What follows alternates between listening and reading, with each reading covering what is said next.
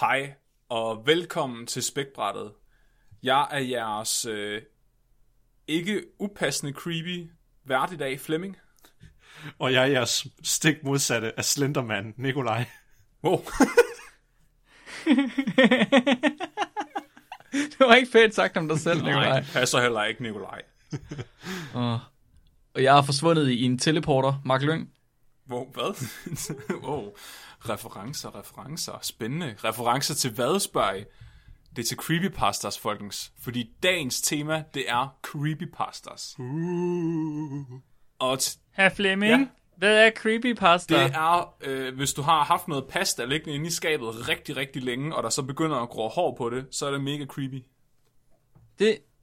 Jeg har misforstået opgaven. Må jeg komme tilbage i morgen? Vi bringer en advarsel. Den følgende podcast handler om vanvittig videnskab. Al forskningen, der præsenteres, er 100% ægte og udført af professionelle. Mark og Flemming står ikke til ansvar for eventuelle misforståelser, men minder jer om, at de altid har ret. Husk at være dumme.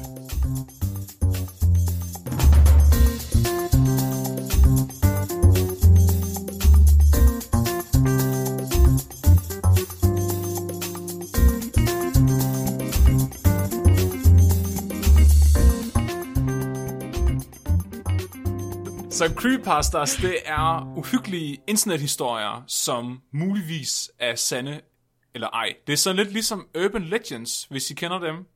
Sådan ligesom, hvad hedder hun? Bloody Mary. Hvis du siger Bloody Mary 3 gange, så kommer hun ned af dig. Det er sådan nogle vandrehistorier, som er opstået på internettet, og som er blevet viderefortalt på internettet, og så er de ligesom blevet raffineret, og så er de blevet samlet til det, der hedder en creepypasta. Og så ligesom jeg nævnte i introen, så er nok den mest kendte af dem, der først var en creepypasta, og så senere er også blevet til en film og andre memes, det er Slenderman. Er der en film, der er Slenderman? Det kommer ikke bag på mig. Nej, det vidste jeg ikke. Du skal ikke se den er shitty. Det er tingene. Der er videospillere, der gør en virkelig populær, gør. Jo, ja. Det var meget godt. Ja. Men og det sjove er, altså Slenderman er et godt eksempel på en creepypasta. Der er også rigtig mange creepypastas, som tager udgangspunkt i videnskab, fordi en del af det er jo ligesom, at det her er baseret på ægte hændelser. Og så for nogle mennesker, så er Slenderman måske ikke så troværdige, og derfor er mange af dem baseret på videnskab, fordi så er det ligesom om, de får noget credibility, når de begynder at handle om noget, der måske er, hvad kan man sige, i udkanten af, hvad der kan lade sig gøre af videnskaben, sådan eksperimenter og så videre. Og det er det, vi har taget udgangspunkt i dag, fordi vi er jo en podcast om vanvittig videnskab. Ja. Og hvad er det, I har forberedt så? Jeg har forberedt omkring en creepypasta-historie, der bare hedder The Bloop. The Bloop? Yes, The Bloop. Så jeg vil komme lidt ind omkring på den her historie, okay, hvad er den baseret på i virkeligheden, og så måske dykke lidt ned omkring noget konspiration omkring den, fordi der er faktisk nogle folk, der mener, det er sandt, og så videre. Så jeg har dykket lidt ned i et rabbit hole. Jeg skal tale om en af de mest berømte creepypastas udover Slenderman, og det er The Russian Sleep Experiment. Og den handler om et forsøg, der muligvis er foregået under 2. verdenskrig i Sovjetunionen.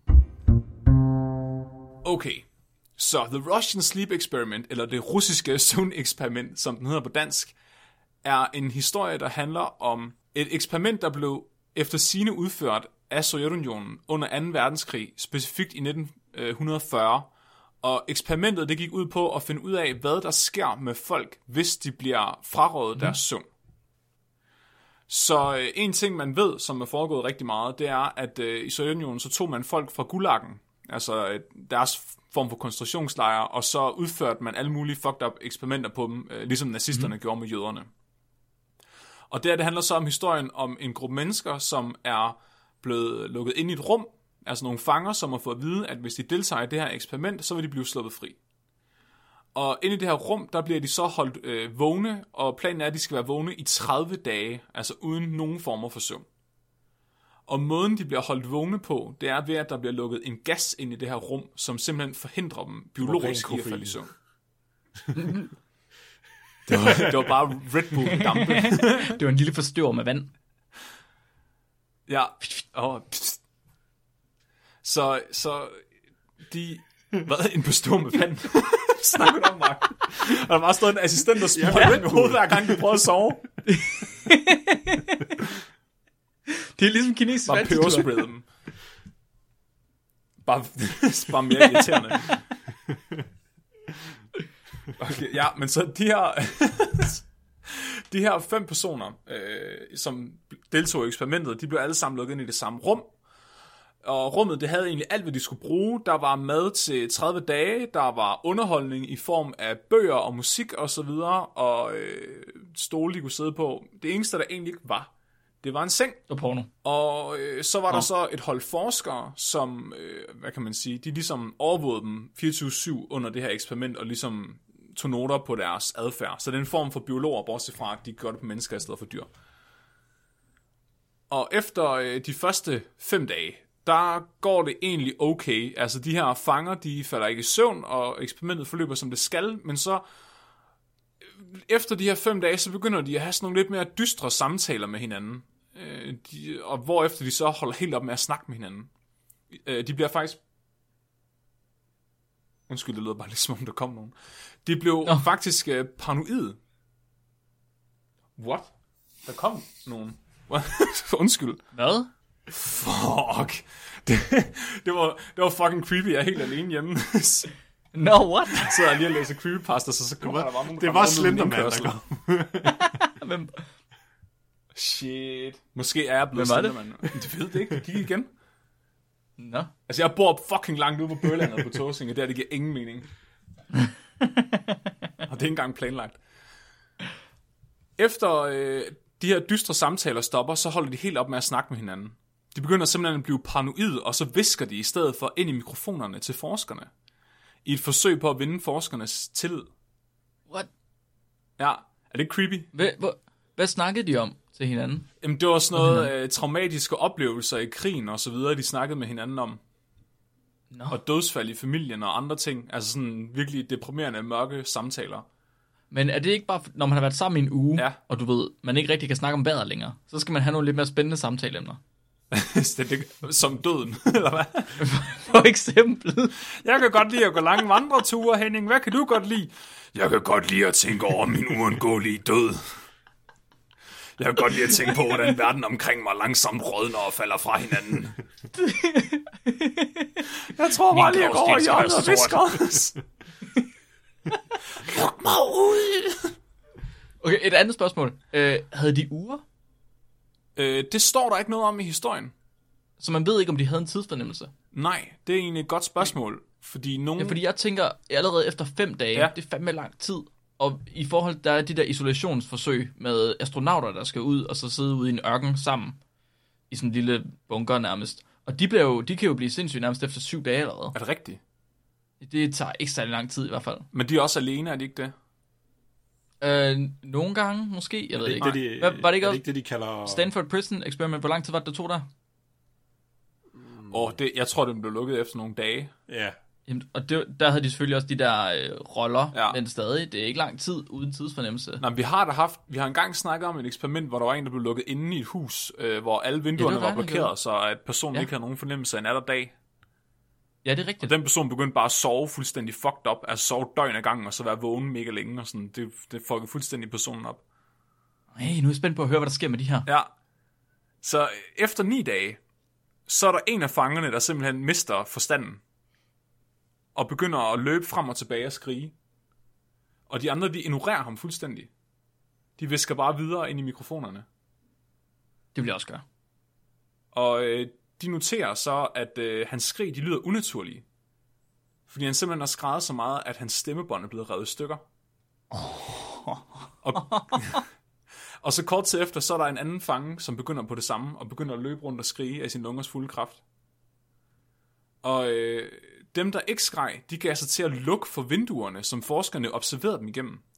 Ved at rive siderne ud fra deres bøger, og så smøre dem ind i faces og klistre dem fast til vinduerne. Okay, det eskalerede hurtigt. Ja. Wow. Og så efter, at de ligesom har mistet efter forskerne, de ligesom mister evnen til at se, hvad der foregår derinde, så stopper alt skrig og alt væsken. Altså med det samme. Så bliver de fuldstændig stille inde i rummet.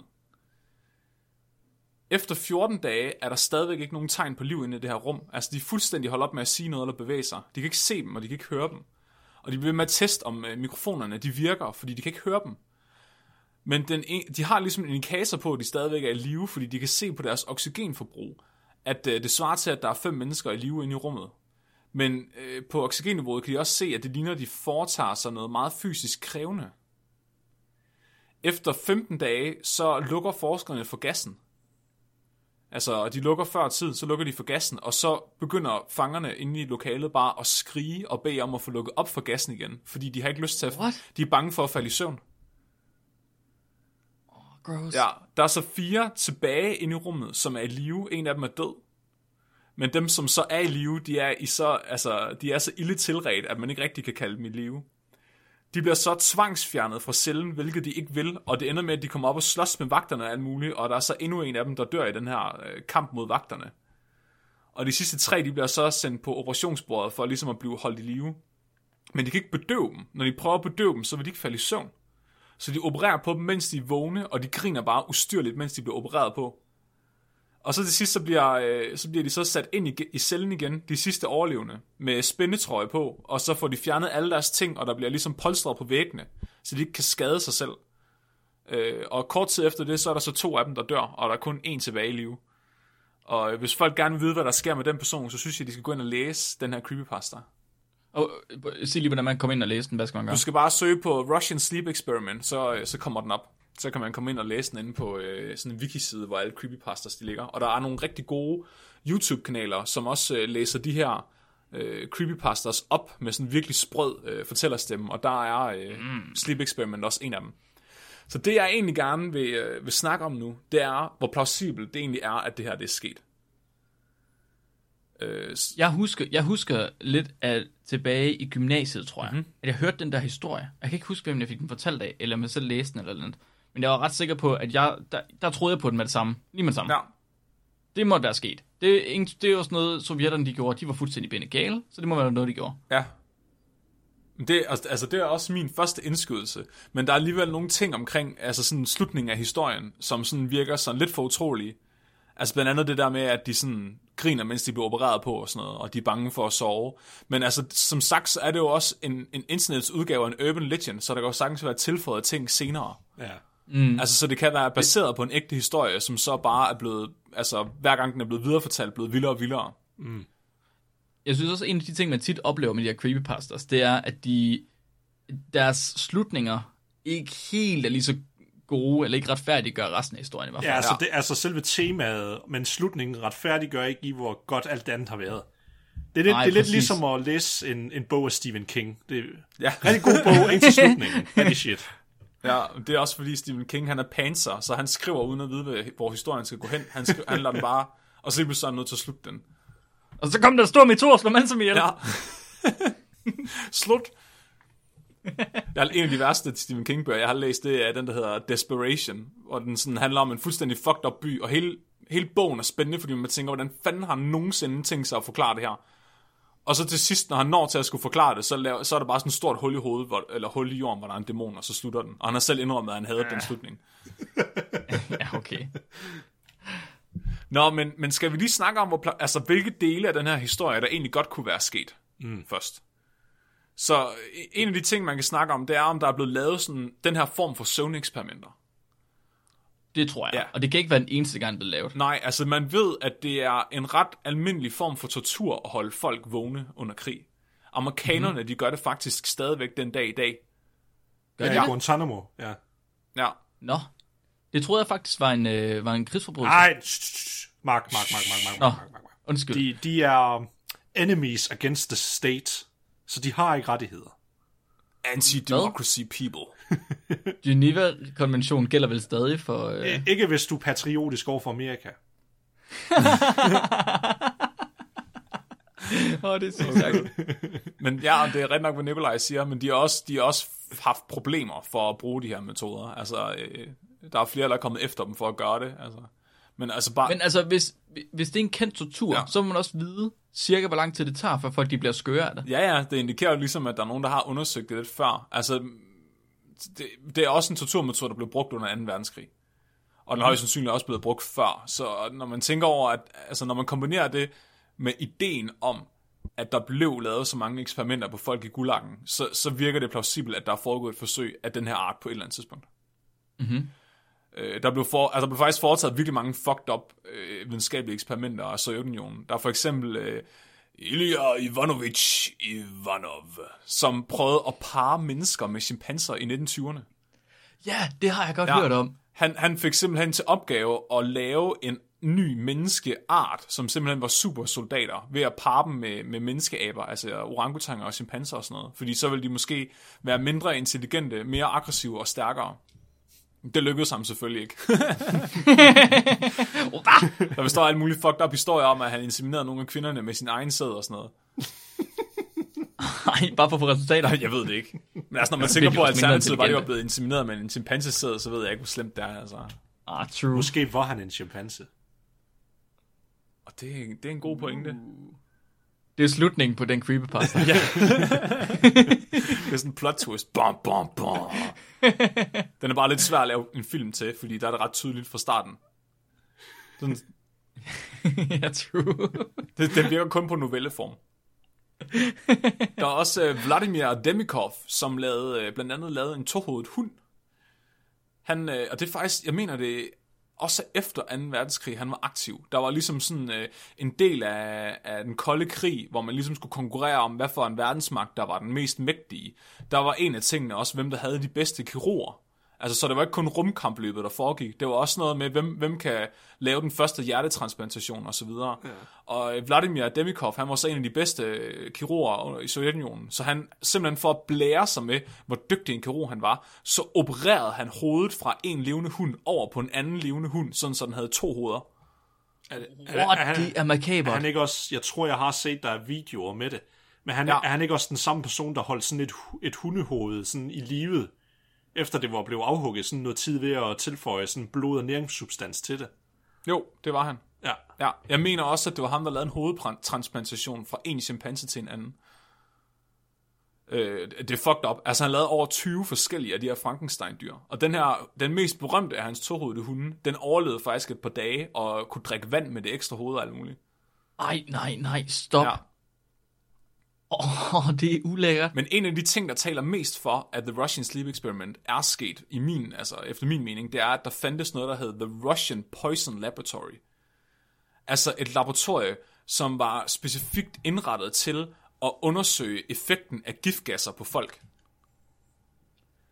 Ah. Og det, altså de testede for eksempel, sennepsgas, resin, digitoxin, curare, cyanid og andre gasser på folk fra Gulagen under 2. verdenskrig, for at se, hvad deres effekter var.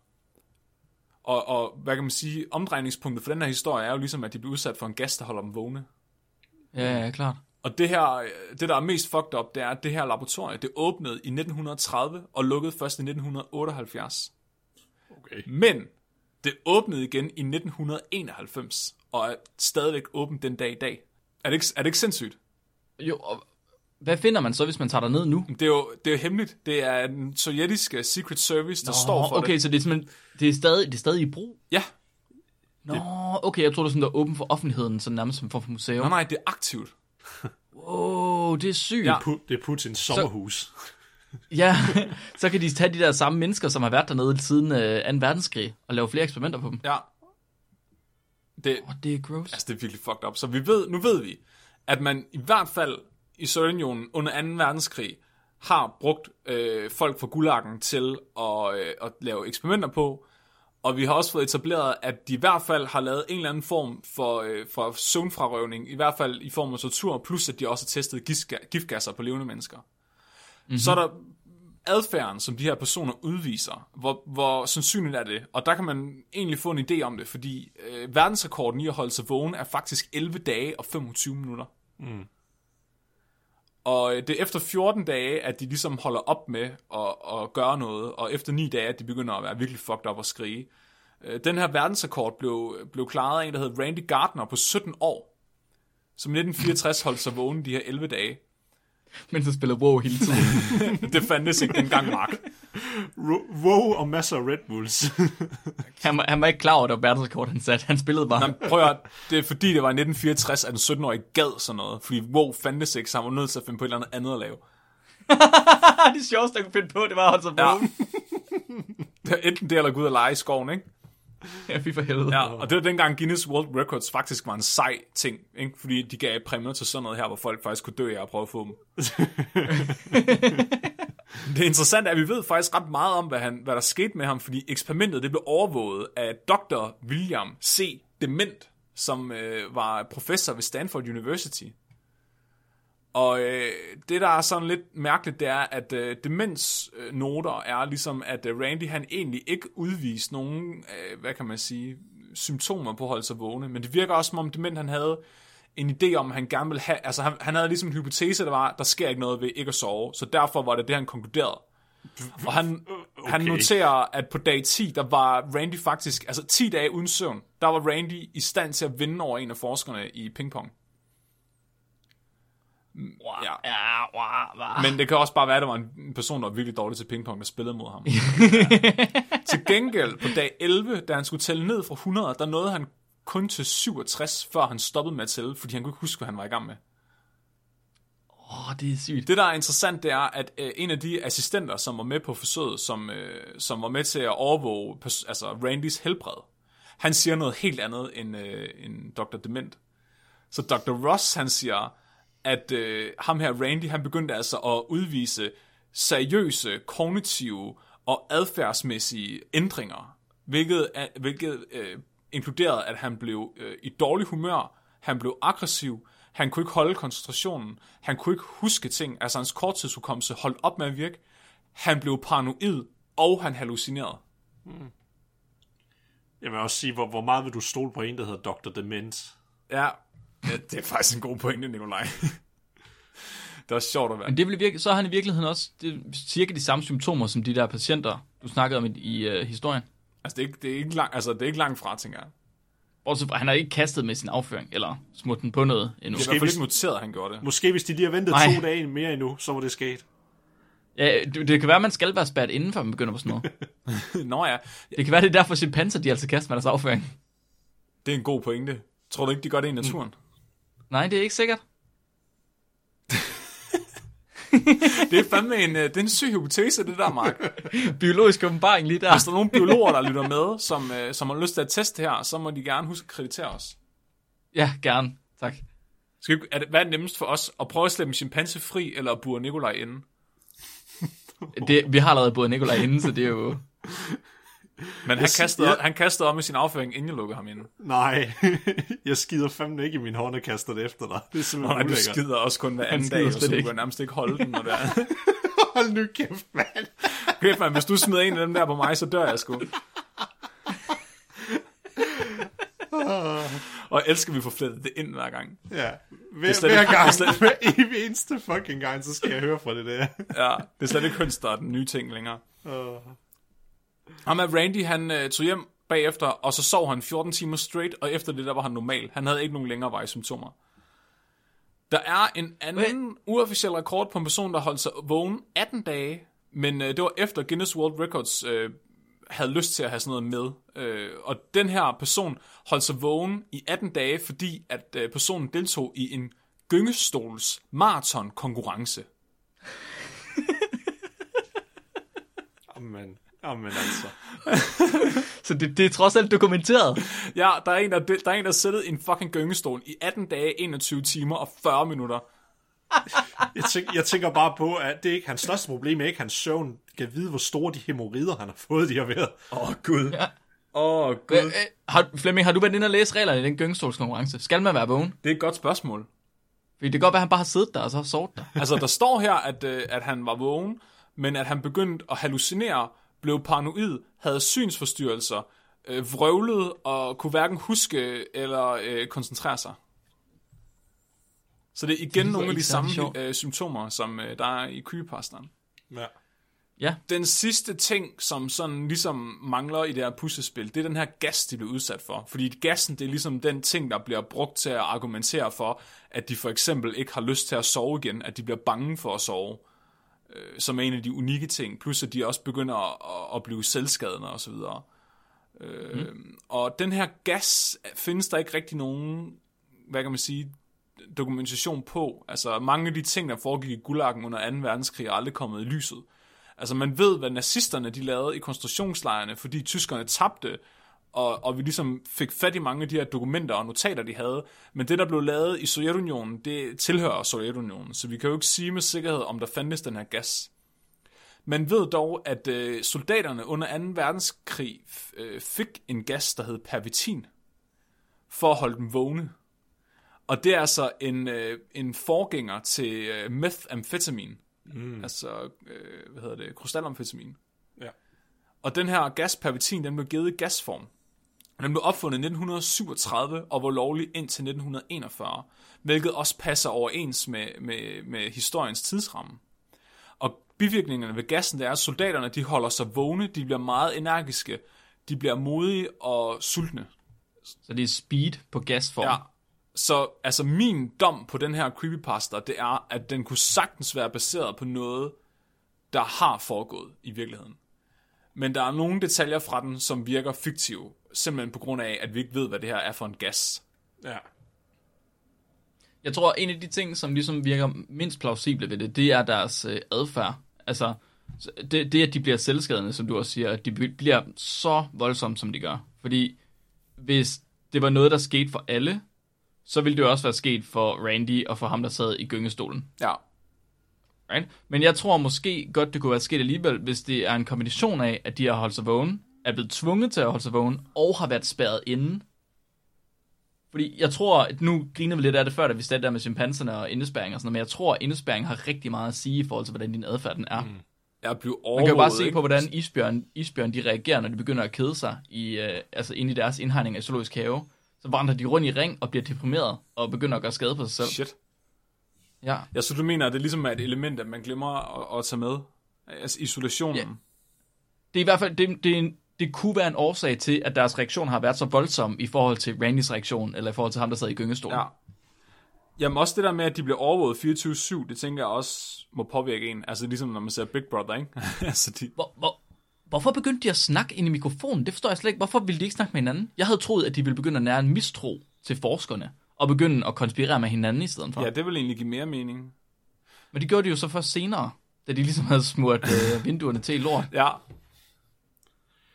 Jamen, jeg tænker også bare, fordi det eneste, det hvor den hopper af ved kæden ved mig, det er i hvert fald til sidst med, som du siger, Mark, med, at de ligesom virker som om, at der er et skridt, så får de mindre og mindre energi, bliver mere paranoid og sindssyg.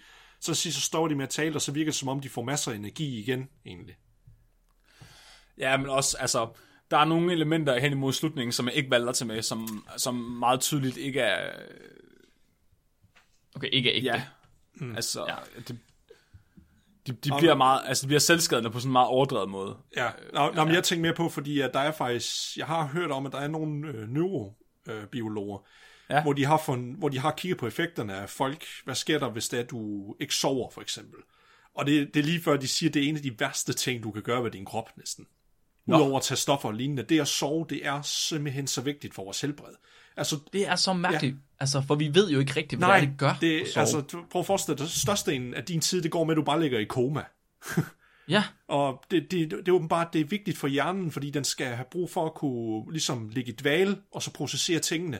Men hvis du holder op med at sove, så ikke bare så begynder alle dine kognitive funktioner, det er de første, der begynder at stå af, men også bare din krop, den begynder også at stå af, og du kan faktisk godt dø af det til sidst, bare ikke at sove. What? Ja, det er der mange, de siger, at det tyder det på, at du kan godt bare dø af ikke at sove, så til sidst giver din krop bare op. Det er vildt underligt, og man er ikke rigtig sikker på, hvorfor. Nej. Det er et eller andet, ja, i hvert fald med hjernen, fordi det er lidt svært for kroppen at leve uden hjernen, jo. Men jeg har engang læst noget om, at der bliver ophobet sådan en anden form for giftstof, mens vi er vågne. Og så når vi sover, så kommer der sådan en væske ind, der renser altså hjernen for det her giftstof. Og når du drikker koffein, så desensiterer du de receptorer, der binder det her giftstof, sådan så du faktisk ikke kan mærke det af dig, og det er derfor, du bliver kvikket op af koffein. Ja, okay. Hvad for giftstof er det, Flemming? Ja, det ved jeg ikke. Og hvad farve har det? Hvordan finder vi det? Det er pink. Hvor ofte sprøjter robotterne det ind i vores hjerne? Det kommer faktisk ikke fra robotter, det kommer fra sengelus. det er sengelus, ja. Det kan jeg godt se. Men Ole Lukker, han kommer med modgiften. Som der hedder, du skal huske at skifte laner og betræk. Jeg synes, det var en god hypotese, men den er måske lidt langt ude. Det synes jeg ikke. Men det, det er interessant det der med folk, at man ligefrem kan dø af at holde sig vågen, fordi der er jo nogen, der lider af altså sygdomme, som gør, at de simpelthen ikke kan falde i søvn. Altså sådan søvnløshed, fordi ja, når man falder i søvn, så er der også nogle hormoner, der bliver udskilt af kroppen, som ligesom får hjernen til at sove kemisk. Og der er nogen, der simpelthen ikke evner at producere nok af de her hormoner. Eller også reagerer deres hjerne ikke ordentligt på det, sådan så de kan falde i søvn over lang tid. Hvad gør de så? Jamen, så har man undersøgt, hvordan deres hjerne opfører sig. Og man kan se, at det, der sker, det er, at de får sådan nogle microsleeps, hvor de simpelthen syner hen i vågen tilstand, sådan så deres hjerne egentlig slukker halvt ned. Sådan så de faser ud og sover egentlig lidt i vågen tilstand, altså flere gange i løbet af dagen. Det er lidt vildt. Okay, fordi så begynder det at minde om, fordi det er ikke alle dyr, der sover ligesom vi gør. Nå, ja, nej, men alle dyr sover, ikke? Jeg tror, der er nogen, der er undtaget. Der er altid en undtagelse, i hvert fald. Men det, jeg synes, en af de ting, som jeg virkelig har stusset over, det er, at søvn er sådan en global ting. Det er sådan noget, alt sover. Og man ved ikke hvorfor, for man ved ikke engang, hvad det gør. Nej. Men alt sover. Det er fandme men der er nogle dyr, der virker det ikke, som om de sover, men det gør de. Og det er fordi, de åbenbart skifter den ene hjernehalvdel med den sover fra den anden hele tiden. Jeg ved, det har jeg godt hørt om. Mange hajer, de gør det. Fordi mange hajer, hvis de stopper med at svømme, så dør de. Fordi så får de ikke ilt hen over deres gælder. Så de bliver nødt til at hele tiden skifte mellem deres ene hjernehalvdel, hvad der sover. Fuck, det er sejt at bare kunne lægge sin ene halvdel af hjernen til at sove. Det tror jeg faktisk, jeg gør ret tit uden at vide det. Men det er mega smart, men det betyder vel egentlig også, at vi overhovedet ikke er klar over, hvad den rigtige måde er at sove på. Vi sover bare de der 8 timer, fordi så kan vi arbejde. Ja. Men vi har ingen anelse om, hvad der er smartest. Nu, der er de der vanvittige rige mennesker, der har en anden idé om, at de skal bare sove sådan nogle miniluer 2 timer ad gangen. Ja. Ligesom. Og så sover de kun 4 timer i løbet af døgnet. Ja.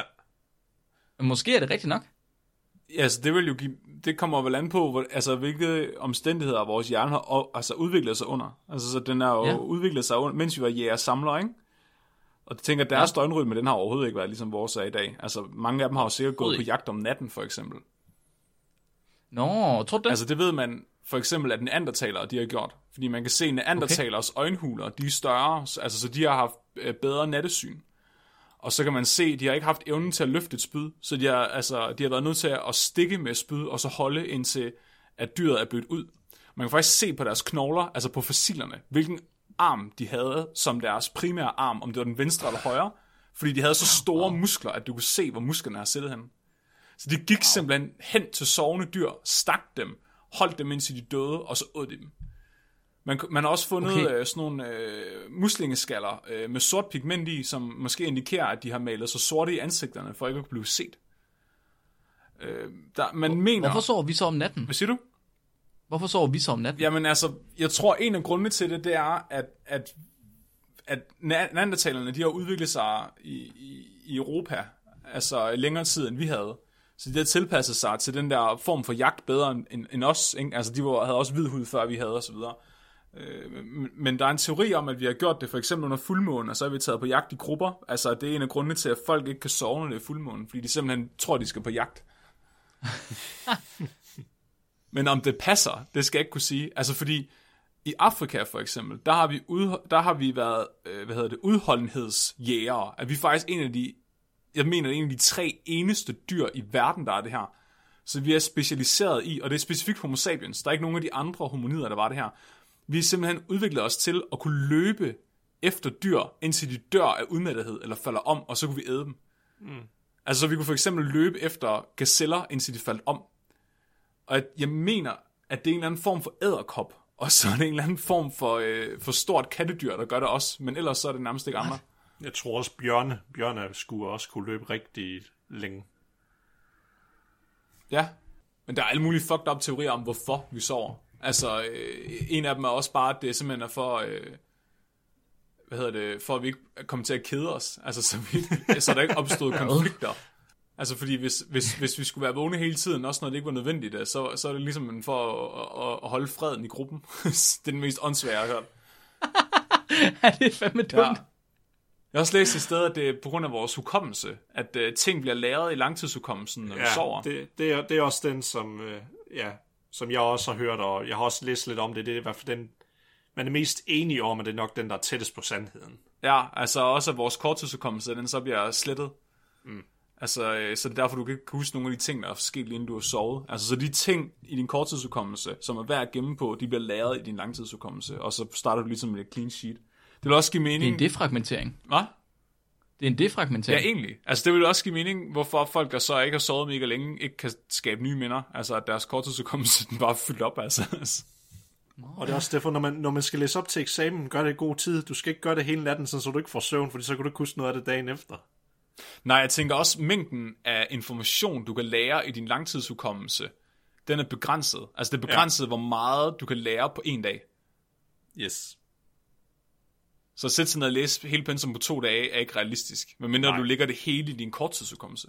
Det er derfor, det er smart at gemme det sidste emne til en halv time, inden du skal op, og så bare læse det hurtigt, fordi så har du det i korttidsudkommelsen. Taler du af erfaring? Ja, det er altid godt. Det har faktisk scoret mig nogle ekstra point flere gange. Jeg tror, den ting, jeg synes, der er allermest plausibel ved det her eksperiment, det er jo, hvor få forsøgspersoner de havde. Altså de 5 der? Der var kun 5. Ja. Du mener, der skulle have været flere? Ja, altså 50. 1000.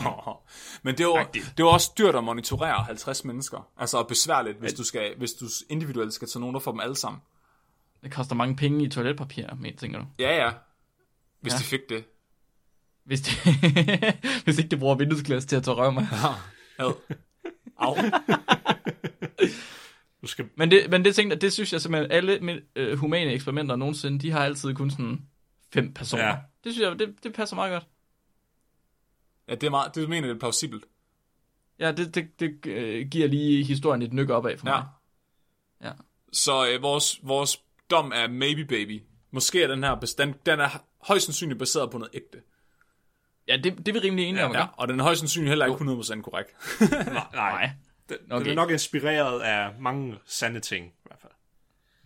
Inspired by true events. Så ved man, at det er en dårlig film, man skal til at se, når det står i starten. Så den fortælling, jeg har taget med i dag, det er en meget kort fortælling, som der hedder Bloop. Og det handler faktisk om, at tilbage i 1997... da US National Oceanic and Atmospheric Administration, de opdagede ude i Atlanterhavet, den sydlige del meget tæt på Antarktis, at der var en kæmpemæssig lyd, de optog af deres hydrofoner under havet. Faktisk så lyden, den var så stor, at den rejste over 5.000 kilometer ud fra epicentret. Shit, man. Ja. Og til at starte med, så var der faktisk nogle af dem, der udtalte sig om, at de mente ikke, at det her det var fra noget menneskeskabt objekt, fordi først så tænkte man, kan det her være en ubåd, måske en bombe, en undersøisk vulkan måske? Nej, der var ikke rigtig noget, der passede på det her spektrum. Det var meget mystisk. Og det førte sig til, at der var nogen, der mente, at det her det virkede til, at det var mere organisk, at det kom fra. Men problemet er bare, at den her lyd her var sådan flere tusind gange større, end den lyd, man har optaget fra det største levende dyr, der nogensinde har levet, som der jo er, blåhvalen. Oh my god, det er Leviathan. Eller Cthulhu. Og det er faktisk historien, egentlig. Og hvor plausibelt det her det er faktisk rigtig meget plausibelt, hvor jeg selv var bagset over. Nå. Fordi det her, det er faktisk, den hedder også The Bloop, det er baseret på, så det hele den her historie her er faktisk bare det samme, som der blev rapporteret før, egentlig bare skrevet på en lidt mere spooky måde måske. Mm. Den rigtige historie omkring det hed faktisk også The Bloop, og det blev optaget af det her National Oceanic Atmospheric Administration i 97, og det var også ude sådan i det sydlige Atlanterhav. Og det passer det hele med, at det også var sådan 5.000 kilometer i rangen med signalet. Men her, hvor det så begynder at blive lidt iffy, det er, okay, hvad har rent faktisk forårsaget det?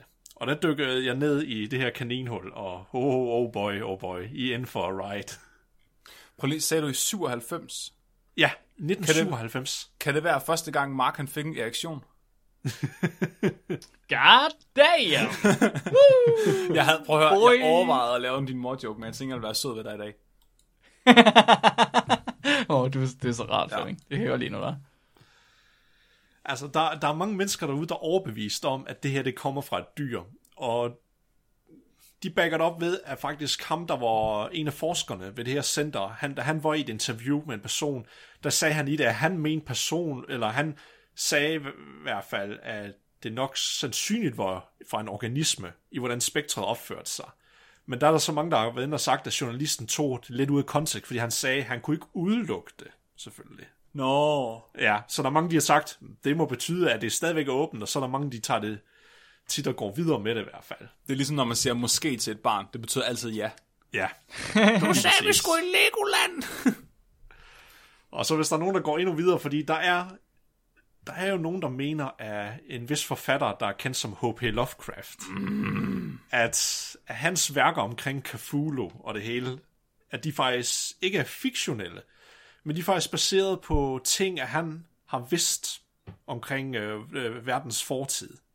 What? Ja. Så faktisk i Lovecrafts værker, det er hvor Cthulhu, der er det her monster, han bor, eller han sover i en by, der hedder R'lyeh, og han gav faktisk nogle koordinater på det i sine bøger, hvor det ligger henne. Mm-hmm. Og så er nogen, der har fundet ud af, de koordinater er nogenlunde det samme sted, som det her bloop, det kommer fra. Fuck af. Stop. I shit you not. Jeg har været inde på det her Google, de har deres eget atlas, hvor du kan putte koordinater ind, og så kigger jeg på det. De ligger faktisk meget tæt på hinanden. Nej. Okay, hvor tæt er meget tæt? Ja, jeg tror, det er sådan inden for nogle 100 kilometer eller sådan noget. Prøv at høre, okay. Det er bare, hvis Cthulhu, han folder sin tissemand ind og ud. Jeg siger dig, du fucker ikke med Cthulhu. Mark, jeg skal sige, vi har en radius på 5.000 kilometer, at det kan sprede sig fra signalet. Ja, det synes jeg stadig, det er en rimelig stor fejlmarken. Det er fordi lyden er så stor. Og så er det inden for nogle få 100 kilometer, synes du? Ja, det synes jeg. Nå. Det synes jeg, det er for meget. Nå. Det er alt for meget. You will be eaten first. Cthulhu, han striker ned på dig først, Mark. Men hvis nu vi sagde, at det skulle være Cthulhu, hvorfor skulle han lave den lyd i 97? Det kan være, han bare snorkede jo. Snorkede? Hvorfor har vi så ikke hørt det før? Det kan også være, vi har, men vi bare ikke har haft teknologien til at kunne opfange det. Det kan også bare være, han vendte sig om på den anden side. Men det kan jeg jo ikke argumentere imod. Nej, altså, lige præcis. Jeg hører Cthulhu confirmed lige nu. Du er ikke confirmed uden at se noget, Flemming. Det kan jeg da sagtens. Det er et stykke bevismateriale, som er tvivlsomt.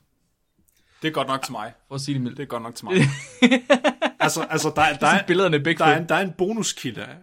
Fordi der var en anden forfatter, som der var en korrespondent af Lovecraft, og han placerede R'lyeh også nogenlunde det samme sted med koordinater. Hvis du vil have en ekstra kilde på. Hvor er det et virkelig mærkeligt tilfælde. Det er et virkelig underligt tilfælde, det der. Er det fordi, at The Bloop så er fiktiv, og at de har gjort det intentionelt?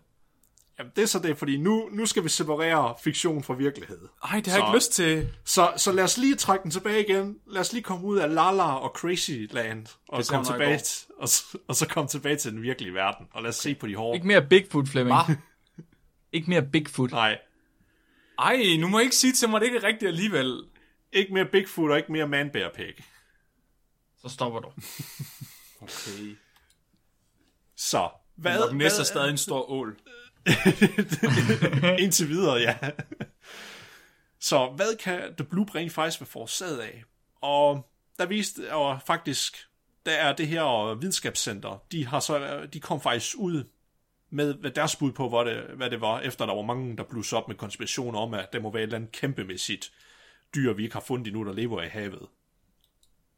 Og de mener, at det bedste bud, det kan være det, der hedder isjordskæl, eller ice calving, eller icequakes. Fordi det ligger så tæt på Antarktis, og mange gange der er de her kæmpemæssige stykker af Antarktis, der brækker af, på grund af for eksempel global opvarmning, men også bare på grund af, når det bliver sommer på Antarktis. Er det fordi Cthulhu brækker dem af? Nej. Hvad mindre du kalder varme for Cthulhu? Det er et filosofisk spørgsmål. Ja. Så når de her brækker af, eller hvis det er af isen, den er bare simpelthen så kæmpemæssig, at den faktisk skraber mod havbunden. Så vil det lave simpelthen så vanvittig, ja, sådan en virkelig lav frekvenslyd, som der kan rejse simpelthen så langt. Fordi det her bloop-lyd, som jeg sagde, vi kan faktisk ikke høre det. Det lydklip, der er lagt op af folk, det er speedet op 16 gange, for at vi kan høre det, fordi det er så lav, det har så lav en frekvens. What? Oh. Ja. Og det passer meget fint med, at man ser, at der er mange sådan, og tektoniske plader for eksempel, de giver sig det, der forårsager undersøgelske jordskæl. Det minder meget om det samme også.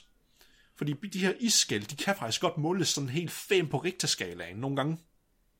Bare det, der knækker et stykke af, ja, af isen af. Så det kunne godt producere en lyd, der var markant nok til at være The Bloop.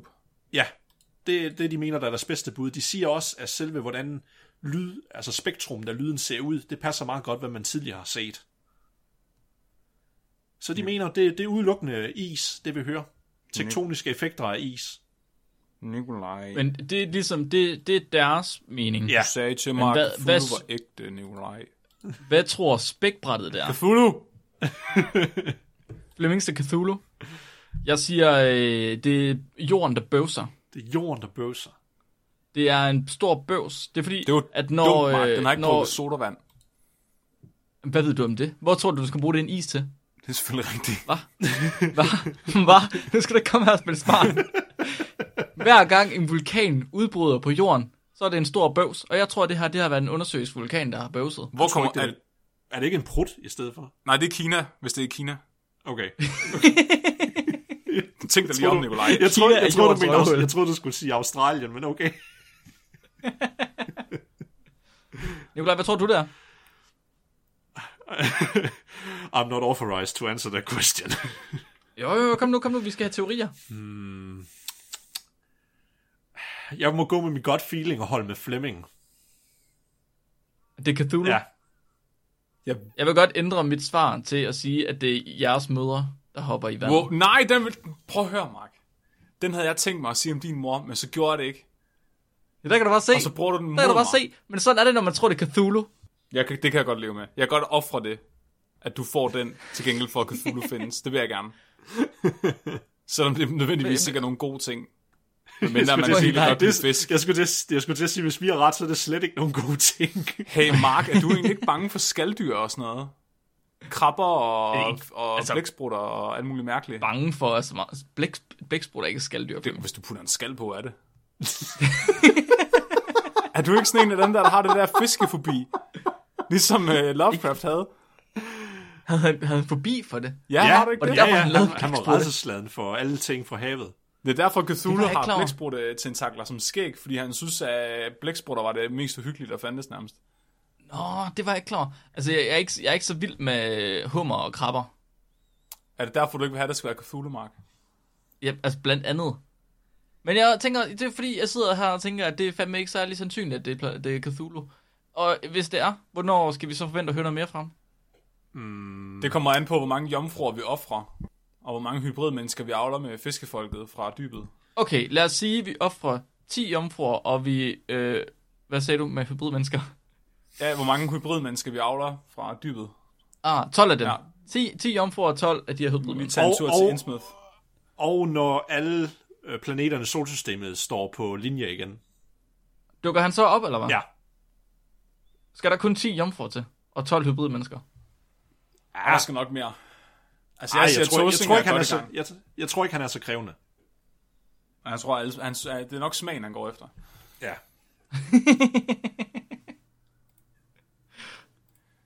Var det, hvad du havde, Nikolaj? Jeg synes, vi kom med nogle ret gode bud her. Ja, jamen det var, hvad jeg havde. Er der en abe i baggrunden? Hvorfor er der så mange mærkelige lyde i dig, Nikolaj? Det er fordi, jeg har mit vindue åbent. Okay. Hvorfor der skulle da ikke aber på Nordfyn? Det er ikke aber, det er fugle. Der siger som aber. Tydeligvis har du ikke været i kontakt med naturen. Det er selvfølgelig rigtigt. Jeg er høns. Jamen, tusind tak for i dag, og tak fordi I har lyttet med. Næste uges afsnit, det skal handle om den menneskelige appetit, og i gåseøjne sunde spisevaner. Mm-hmm. Hvilket jeg absolut er ekspert i. Ja, jeg glæder mig så meget. Mr. Soyboy. I hvert fald appetitdelen er jeg god til. Jeg har fundet studier, der viser, hvordan kroppen reagerer, hvis man kun drikker whisky. Så bliver man til ir. Nej, du bliver til Winston Churchill. Ron Swanson. Tæller cigarrøg som en måltid. Det tror jeg. Og jeg tænkte, at vi skulle finde en diæt, der fungerede på whisky og cigar. Den vil jeg gerne på. Det tænkte jeg nok. Tak, det glæder mig til.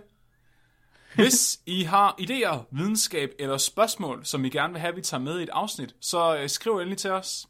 I kan skrive til os på Facebook, på Instagram eller på vores Gmail, spækbrættet@gmail.com. Og det er altså A med AE, og ikke E med E. Og hvad skal de gøre, Flemming? De skal købe nogle penge til os. Det kan I gøre på tier. Det er den bedste måde at gøre det på, vil jeg sige. Fordi der får vi flest af pengene, og det er rart, og det kan jeg godt lide. Og hvis du gør det for tier, så får du også noget for pengene, fordi du får adgang til vores bonusmateriale. Et drive, hvor der ligger muligvis snart nogle billeder af mine fødder. Det kommer an på, hvor mange donationer vi får. Der ligger også en hel masse bonuslydklip. Hver eneste afsnit, der optager vi en ekstra bid og lægger op. Og i den her uge, der er det muligvis en hel oplæsning af en creepypasta udført af vores egen Markamil. I kan også købe merch fra vores merch shop, t-shirts og andre seje spækbrætte ting. Der er også babydragter og hundtørklæder. Det kan I gøre på bit.ly/spækshop. Link i beskrivelsen. Dagens dyrefakt, Mark. Boom. Den her dyrefakt, den er sat ind af Rose. Tak for dyrefakten, Rose. Er I klar? Ja. Kun 3% af mandefugle har penis. Hvad? Altså arter eller individer? Kun 3% af mandefugle har penis. Du har lyttet til Spækbrættet. Mit navn er Flemming. Mit navn er Nikolaj. Og mit navn er Mark. Husk at være dumme.